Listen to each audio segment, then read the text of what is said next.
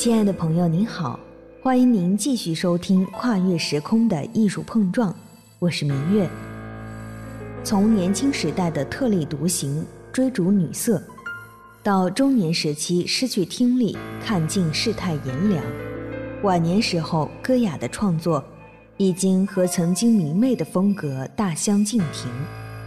这时候的他，把自己的房子称为“龙人屋”，开始深居简出。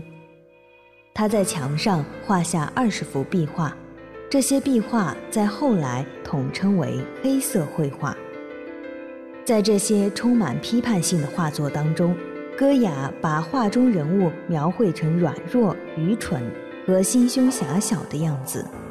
每一幅黑色绘画都是昏暗、阴郁、可怕。甚至令人毛骨悚然。比方说，在萨坦吃了自己孩子的这幅画当中，我们看不到通常与农神萨坦相关的标志，而农神手中的那个血肉模糊的躯体也并不像是一个孩子。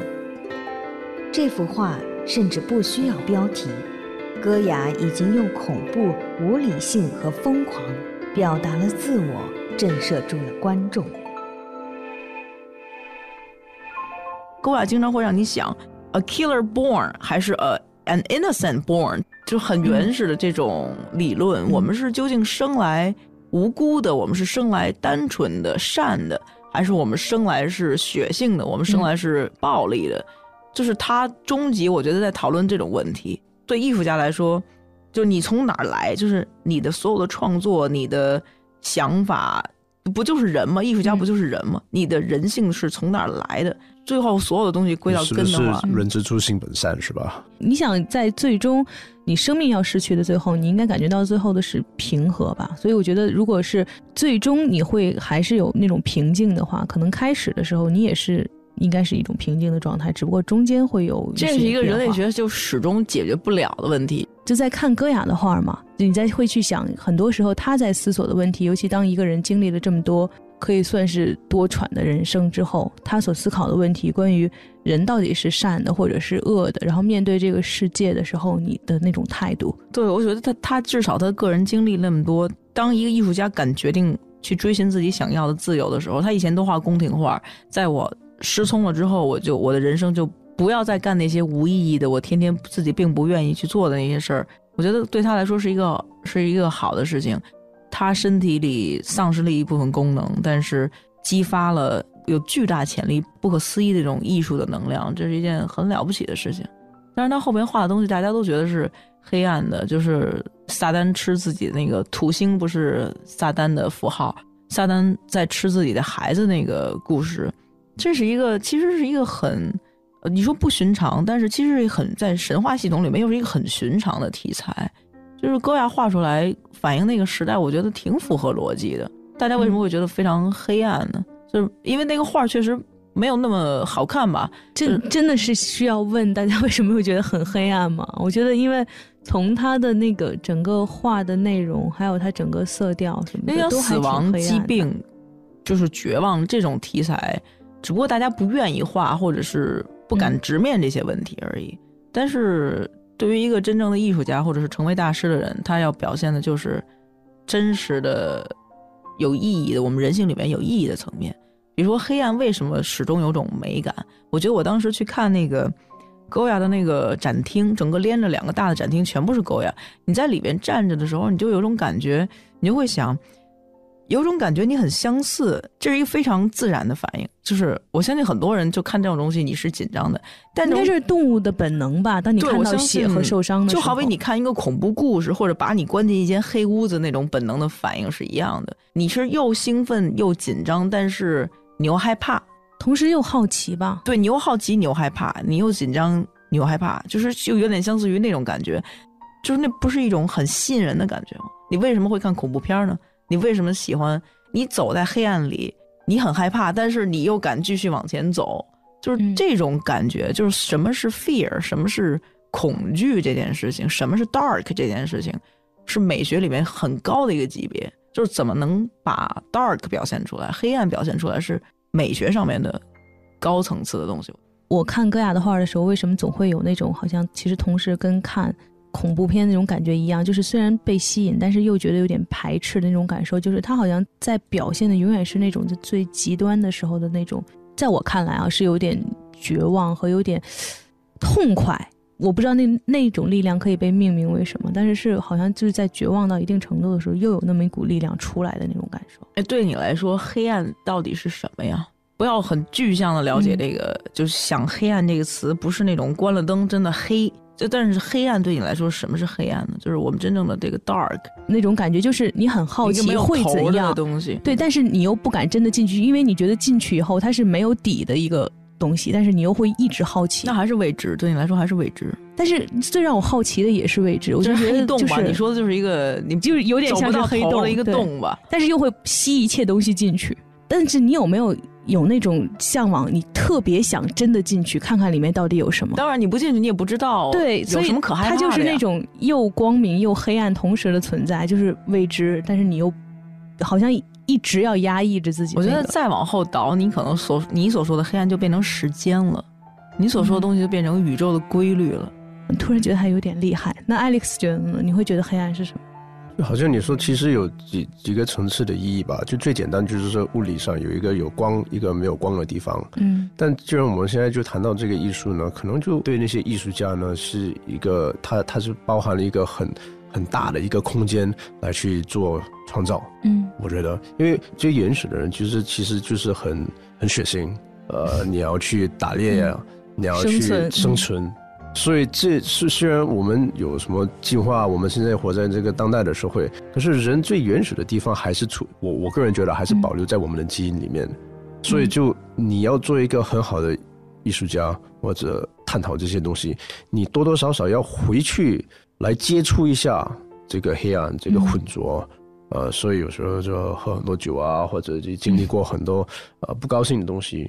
因为你开心的时候，那你就你就不会想想去创造啊。你开心的时候，那你就要陪陪你朋友啊，陪你家人啊，去，对吧？就你不会想到这些东西。就就你接触过一些不开心的时候东西，那你需要沟通，嗯，发泄，那你是通过你的艺术来沟通。所以我觉得就可能对对是一个是一种，它是一种资源吧。如果对对创造来，它是一个资源。那你可以碰到它，你可以去接触它来帮你的创作，可是你也不可以完全失控的去掉进去，因为你掉进去了就是一个自我毁灭的一个。我觉得“资源”这个词还挺有意思的，未知的东西，然后和很多可怕的东西，就是你未知就会带来不可掌控嘛，不可掌控就又好奇，你又可以又愿意尝试。这种东西变成，我觉得用资源这两个字还挺有意思的。举个例子吧，我举个例子，就比如说你是一个演员，对吧？演员，你你你演的戏什么什么，通常什么呃什么爱恨情仇这些最基本的感觉，所有的人，无论你的背景，无论你的那个学历，都有经过这些最基本的感受。所以，如果你演的假的话呢？就很明显，所以你人家一看说哪就什么经历某一个事情，你反应肯定不会是这样的，对吧？如果正常人遇到一些不开心的东西，他们会尽量的去把这个不开心的东西给忘掉。但如果你是一个好演员，你要去记住把这个东西表现出来，你要回去那个时候的所有不愉快的那些东西，然后就。打开那个抽屉，然后又重新的去经历。我觉得你的心理的抵制要非常强，因为才能积攒不同的情绪。对，最关键是你要不断的调取那些最激烈的部分。正常人就会，你经历过一次就尽量的把它忘掉。可是你作为一个演员，你经常要回去 去经历那些东西，然后就因为我们是。谈到这个黑暗嘛，所以这就等于你回到了那个资源，把这个资源来做你的那个，你的那个表演的那那那渠道。对对，然后如果你你的那个心，你心理上是够强的话，这个是没问题。可是你正常的话，如果你经常回去那那些不开心的东西。